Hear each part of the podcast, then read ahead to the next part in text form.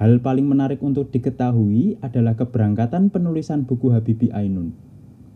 Presiden ketiga Indonesia ini mengaku depresi dan nyaris gila karena kematian kekasih jiwanya. Oleh karenanya, penulisan buku ini mulanya bukan semata untuk mengabadikan kisah cintanya, melainkan suatu langkah untuk selamat dari sakit jiwa.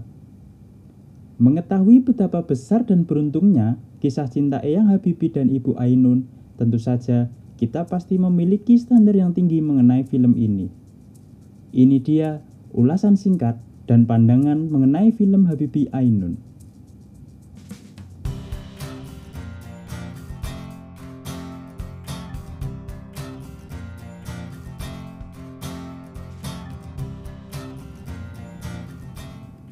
Di film ini ada dua palu gudam yang begitu menohok dengan cepat di benak. Pertama, adalah kisah cinta Habibie dan Ainun yang romantis. Yang kedua adalah rasa cinta yang begitu besar kepada Ibu Pertiwi. Dan bahkan cinta yang besar kepada Ibu Pertiwi itu diselipkan dalam mimpi besar hidupnya, membuat pesawat terbang untuk menyatukan Indonesia. Adegan yang menurut saya paling mewakili dua hal tersebut itu ada pada adegan di becak masih di awal-awal film ketika Habibie mengajak Ainun membangun keluarga. Pada adegan itu, Habibie juga menceritakan mimpi dan janjinya untuk pulang setelah menyelesaikan studinya untuk membangun negara Indonesia. Romantis sekali bukan? Melibatkan kekasih untuk merawat mimpi besar bersama. Aih, ini adalah salah satu adegan favorit saya. Sepertinya semua orang juga begitu. Sayangnya di poster penggambaran tentang rasa nasionalisme ini tidak tergambarkan. Melihat posternya, saya hanya merasa akan menonton film biografi yang sekedar menceritakan kisah cinta berlatar belakang di Eropa. Sementara ketika sudah melihat filmnya, hei, ini bukan sekedar film cinta-cintaan loh Memang tidak ada yang salah dengan film atau kisah yang sekedar cinta-cintaan. Tapi kan secara fungsi, selain untuk media promosi, poster film ini kan membawa identitas juga yang seyogianya harus mewakili isi film itu sendiri bukan? Dan tidak ada yang salah juga dengan poster film yang foto artisnya memenuhi bidang poster itu sendiri. Hanya saja tidak ada salahnya juga kan menyelipkan unsur visual yang bisa menjadi lebih ikonik. Misalnya seperti posternya Ada Apa Dengan Cinta, Perempuan Berkalung Sorban, Tanda Tanya, dan banyak kok film-film Indonesia yang posternya bisa menarik, ikonik, dan tetap mewakili isi cerita di filmnya. Saya sepakat juga soal jangan menilai buku dari covernya. Tapi nyatanya secara tidak sadar akhirnya memilih dan memilah film dari posternya juga kan. Nah, film ini bisa dijadikan contoh. Jangan menilai film dari covernya. Hmm? Ya, berbicara karya seni, tentu saja kita berbicara tentang sensasi, pengalaman yang dihadirkan dari sebuah karya. Pada film ini, paket komplit sensasi rasa yang ditawarkan pun cukup beragam. Dari sensasi rasa kecolok irisan bawang merah di mata, alias merambangi. Jadi, merambangi itu adalah istilah yang digunakan di Jawa untuk menyebut Bahkan mata sedikit memerah dengan gumpalan air mata yang sudah ada sampai di pelupuk karena menahan tangis. Nah, di film ini kita bisa merasakan sensasi itu dari luapan rasa haru, sedih, kecewa, marah, dan bangga. Dari sana juga saya berani menyimpulkan. Ini film naskahnya kuat.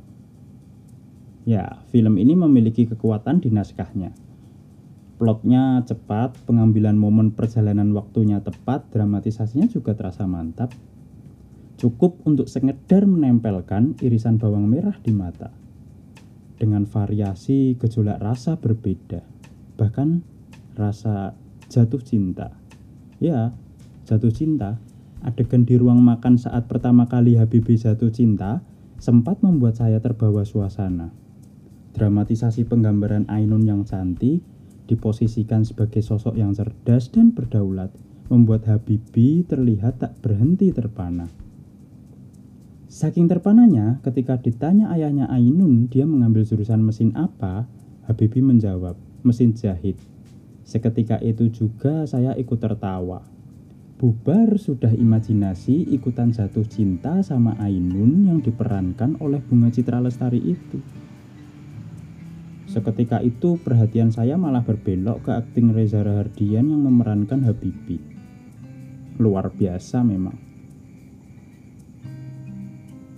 Secara keseluruhan dari awal hingga akhir film saya benar-benar terbuai dengan akting kedua aktor tersebut Reza Rahardian dan Bunga Citra Lestari Film ini benar-benar memanjakan isi kepala Ditambah pengambilan gambar yang ciamik Desain suara pendukung yang tepat dalam membangun suasana Artistik pendukungnya tak kalah memanjakan mata Tapi ada adegan yang menurut saya terkesan dipaksakan secara artistik. Adalah sewaktu Habibi berjalan di bawah hujan salju. Nuansa sedih, sakit, dan perjuangan menjadi luruh. Tak sampai, secara visual tidak sampai rasanya. Karena secara visual, salju-salju yang turun itu justru mengganggu imajinasi. Begitu juga kehadiran coklat-coklatos yang dipaksakan pengambilan gambarnya. Benar-benar membangunkan diri saya yang telah larut dalam film. Yang terasa kurang lagi adalah nuansa pergolakan politik waktu itu yang ditampilkan dengan adegan cepat. Nuansa pergolakan politik Indonesia di era 9798 justru kurang terasa mencekam. Mungkin kalau nuansa itu bisa didapat, sensasi rasa dalam pengalaman menonton film ini bisa menjadi lebih beragam. Jadi, kalau mau mengeklaim film ini berbicara politik dan sejarah juga, hmm, saya rasa ini masih tempelan sekali di film ini. Oke, terakhir kembali lagi ke poin ketertarikan saya. Kalau disederhanakan menjadi satu kalimat, film ini mampu memberi sensasi kecolok irisan bawang merah sembari menanamkan rasa cinta tanah air menghadirkan kesan pesan nasionalisme berbumbu utama cinta melalui sisipan adegan-adegan yang menggambarkan perjuangan dan kecintaannya pada tanah airnya. Konteks nasionalisme atau rasa cinta pada tanah air ini begitu relevan dengan semangat zaman hari ini. Pasca kemerdekaan, nasionalismenya adalah nasionalisme untuk mengisi kemerdekaan yang juga memiliki tujuan memajukan bangsa dan mempertahankan kedaulatan bangsanya, bukan lagi nasionalisme dengan semangat anti kolonialisme. Ini relevan dengan hari ini, dan saya mendapatkan rasa dan pesan itu di film ini. Dan itu justru karena penggambaran rasa cinta tanah air itu tidak digambarkan secara menggebu-gebu, atau bahkan dengan cara penuh amarah. Mungkin saya juga akan dengan sukaria merekomendasikan film ini dengan adik saya yang baru mulai duduk di bangku perkuliahan bahwa rasa nasionalisme bisa kok dihadirkan dengan karya. Ya, ini contohnya. Tidak melulu menyoal gerakan anti kolonialisme, bisa berbalut cerita cinta, ini juga salah satu contohnya. Atau bisa saja biarkan saja rasa nasionalismemu itu tumbuh bersama mimpi besarmu.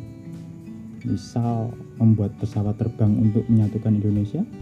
Mm -mm. Yap, kawan-kawanku yang lucu, itu dia review singkat dari saya.